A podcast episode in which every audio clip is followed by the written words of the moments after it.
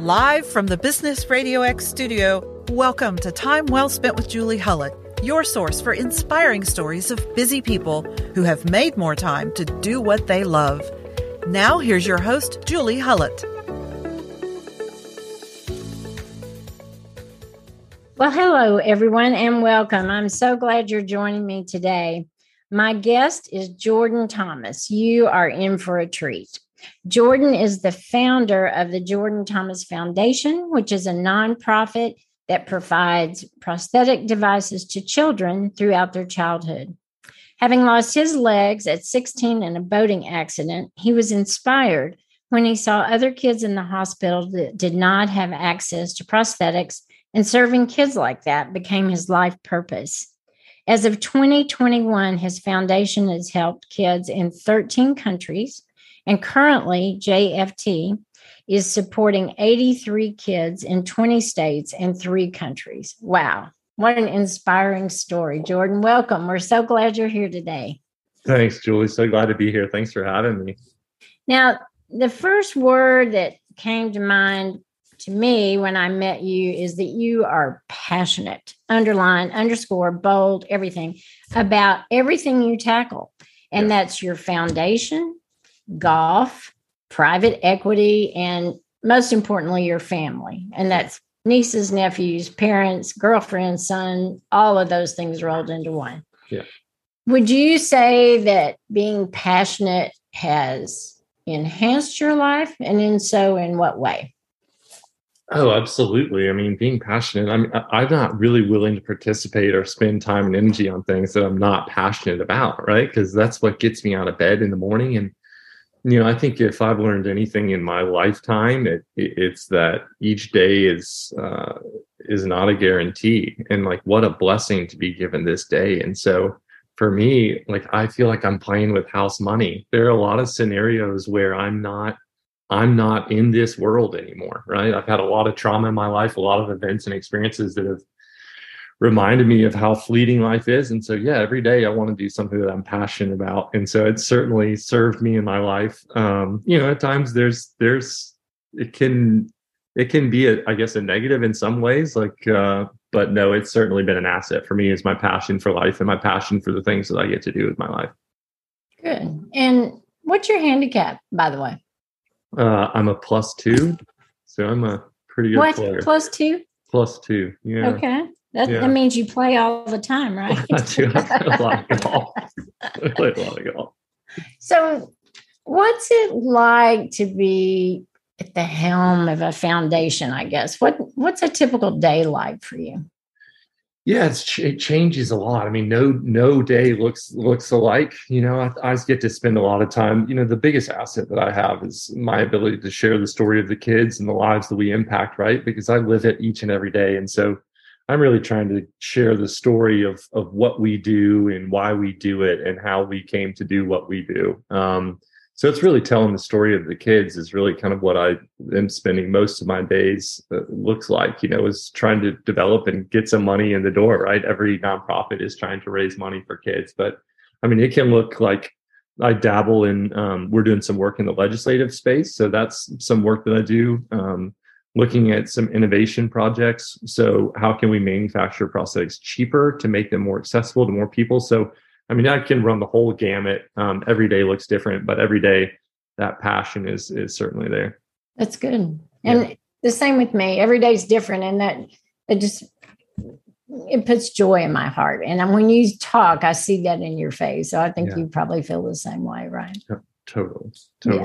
Yeah. So you talked about legislation. I think I was surprised when I started reading about limited access and things like that. You know, one would think in this day and time that it's equal across the board in everything. And, and it's not. That was really surprising to me. So what, what efforts are you putting around that? Yeah, so really the foundation exists predominantly because of the way that insurance companies cover prosthetics insufficiently. So, you know, kids only get maybe one year, eight to eighteen months out of their prosthetic device, and Um, their primary prosthesis is is often covered, but their secondary device, so the device they need to be kids, to run, to swim, to climb, um, is never covered by insurance companies. So Um, families are paying out of pocket just an exorbitant amount of money uh, in order for their kids to have access to their childhood. And so that's why the foundation started, and, and which was just out of outrage, really, because I expected, like similar to you and like most people, that um, that would be something that's covered. And so ultimately, I think the way to impact long-term and to really introduce long-term sustained changes through policy. Uh, you know, I think right now we're doing great work, but we're really just kind of putting a Band-Aid on the issue by saying, hey, we'll continue to cover prosthetics. Don't worry, insurance companies, you guys will deny and we'll continue to cover. So yeah. What we're trying to do is to introduce some legislation that takes away basically the insurance, the insurance industry's ability to deny kids access to prosthetics. Gotcha. That's That's shocking, and but also impressive. You guys are taking that on. Yeah, it, it's I, certainly an uphill battle, but I think we're on the right side, you know, and I think that ultimately at the end of the day, it's just an awareness thing. You know, when people, so few people are impacted by this. I didn't know anything about prosthetics before my accident. And mm-hmm. um, once you learn about it and you hear a mom that says, I was, I was going to sell our family's home to pay for my son's arm yeah. or I was, you know, or he was going to go without, you say, that's not unacceptable. Yeah. yeah. And I look at those pictures on your website of those children. And so first, you know, my first response is emotion. I, I get tears in my eyes, but then I have such a good feeling knowing that there are people out there like you guys trying to help. So congratulations. And, I, you know, I was going to read them, but there's like so many awards you've received that I thought, you know, I'd lose my audience. So I'm not going to do that, but go to, go to the website and check those out. It's pretty impressive stuff. Um, so back to golf and investing, those two things. Where's your favorite place to play golf in Nashville? Oh boy. Um, Or is there one in Nashville? No, yeah, there's certainly, there's plenty. I mean, I, I there's so many good golf courses. I belong to a club actually in Kentucky, yeah. um, but I love, I mean, Troubadour is great. Vanderbilt Legends is great. Um, I mean, we're lucky to have some some really good golf here. So when you're golfing, though, are you also working? I mean, is that networking, obviously, but I mean, are you also fundraising when you're out there?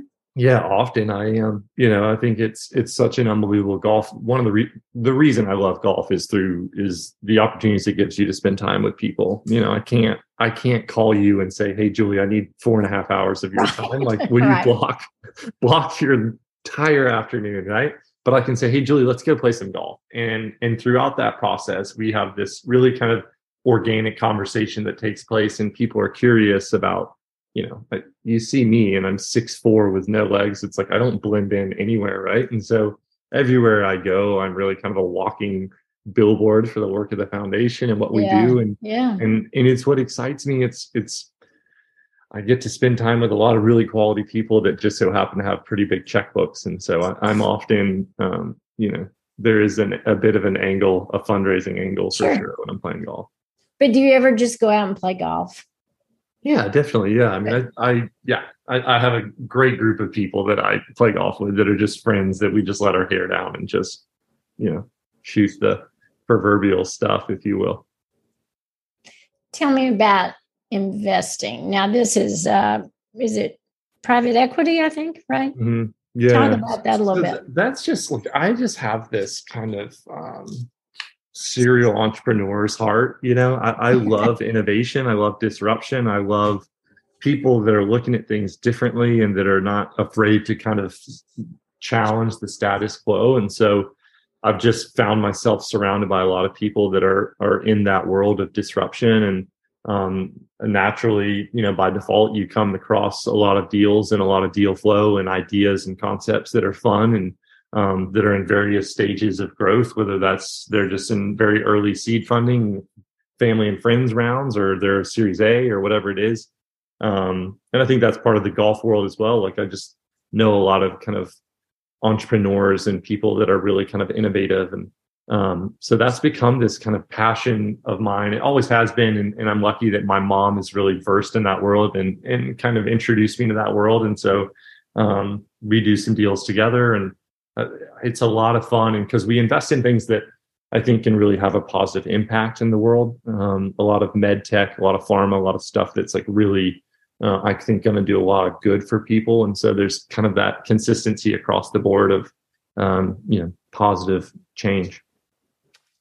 So every, all three areas, what I'm hearing you say is you're all about helping other people and nurturing. And so were you already that kid, like in grade school, you know, helping mm-hmm. kids find their crayons or giving them a push on the monkey bars or something like that? Or is that primarily from your life-changing experience when you had the boating accident?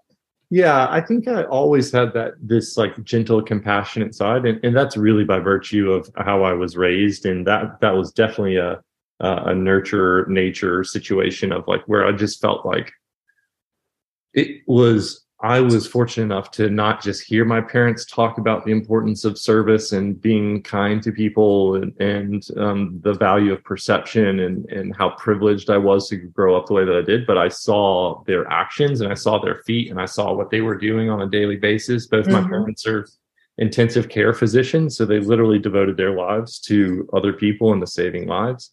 Um, and then everything else that they did, you know, we would be, we would volunteer and we would, we would do a lot of service oriented stuff throughout my childhood that really ingrained and instilled that in me. And so when my accident happened, it was just kind of this natural thing of like, oh, like this isn't, you know, like I, I'll say like the angels didn't descend and say, you know, you need to do, it wasn't this big, um, ambitious goal. It was just, this is a wrong. I want to be a part of the right. And this is what we're going to do. And that's it. That's excellent. Beautiful. So with all of those things, how do you carve out time, you know, Jordan time? You you mentioned earlier about when we were talking about balance and twenty twenty-three being the year of getting there and all that. How are you currently doing that? Yeah, for me, it's really, it's really letting go of some messages. I think some of my stuff was really around like being busy, was like this idea that I was driven by I had to be perfect or I had to excel or I had to be doing something in order to be valuable. Mm-hmm. So a lot of this process right now for me is like slowing down, not doing as much, and also being more mindful and aware in the here and now and the present of like, what are those messages that are getting in the way? Like, what is that message of like, you know, if I don't do X, then I will be, you know, there's a lot of stuff going on for me in that, in that realm of like self-discovery and growth of just slowing down and being more mindful and aware of like what it is that's really driving me and motivating me and just not feeling the need to do all of it right now. That's great. I'm, I love hearing that. I really do. So, um, I'm going to ask you, I'd like to give my um, listeners some tips on how to be better about those things this coming year. So what's a concrete thing you could tell someone to do to give themselves more time? A big one. Well, a big one, honestly, a big one for me that has really helped is like meditation and like okay. being like in the beginning of the day, like thinking, being mindful of my day and what it's going to look like. And being more intentional with what it is that I need. So if I know it's a day that's, um, that's been a big one, meditation, honestly, um, and just thinking through the day and just being more still, like in my mind and, and less, because it's just makes me more efficient. There's just less stuff, you know, it's less busy in my mind. Okay, good. That's great. Okay. Um, Thank you so much. Um, the next thing I want to do here is a quick lightning round, and then I have a question at the end for you. Yeah. Um, so this is just word association or just an answer off the top of your head. Uh, window or aisle? Aisle. Okay. And mountains or beach? Mountains. Okay. And coffee or tea? Coffee. Okay. Where do you like to get your coffee when you go out? Frothy Monkey is really my go-to in East. I'm in East Nashville, so Frothy is is definitely my go-to. No uh-huh. question. Okay. And then I'm going to ask you a question. So we're writing your eulogy. Mm. What are the two words that you would like for people to say about you? Two words to describe you. Just kind, loyal. Okay. Kind and kind, loyal. Loyal. Excellent. Passionate. Can I have a third? Nope. I'll put that as a P S, but no. All right. So we're going to wrap up here now. I want to thank you for being with us. And I want you, and, and your message is just so inspiring and wonderful. So thank you for being you too. Mm. Um, how can our listeners connect with you online, and how can they get involved with your foundation? Assuming you want volunteers and donors, et cetera. Oh yeah, absolutely. Yeah. Jordan Thomas Foundation dot org um, is the place for all things J T F related. And, um, And then my own personal is just Press On J T on Instagram, but we're also Jordan Thomas Foundation on Instagram. So uh, Google Jordan Thomas Foundation and you'll find us. And please do join us, because we uh, we do a lot of wonderful work, and we have a lot of wonderful we have a wonderful community that we've created, and it's uh, it's a real blessing.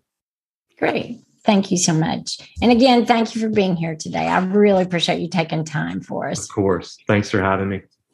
And thank you all for listening. If you have questions about the podcast, please connect with me on LinkedIn or Instagram. I answer all messages. Thanks again, and we will see you soon. And now here's a time well spent tip. Daylight savings time is on the horizon. And here's a time-saving tip to help you adjust to that time change. The best thing you can do when it comes to daylight savings time is to be prepared. At least three days before the time change, start going to bed a little earlier. According to the Cleveland Clinic, fifteen to thirty minutes of extra sleep each day will help you make up for the hour you lost at the end of the week. Thanks for tuning in to Time Well Spent with Julie Hullett. This show is brought to you by Julie Hullett Concierge L L C, a personal concierge service in Nashville, Tennessee. Learn more at julie hullett dot com.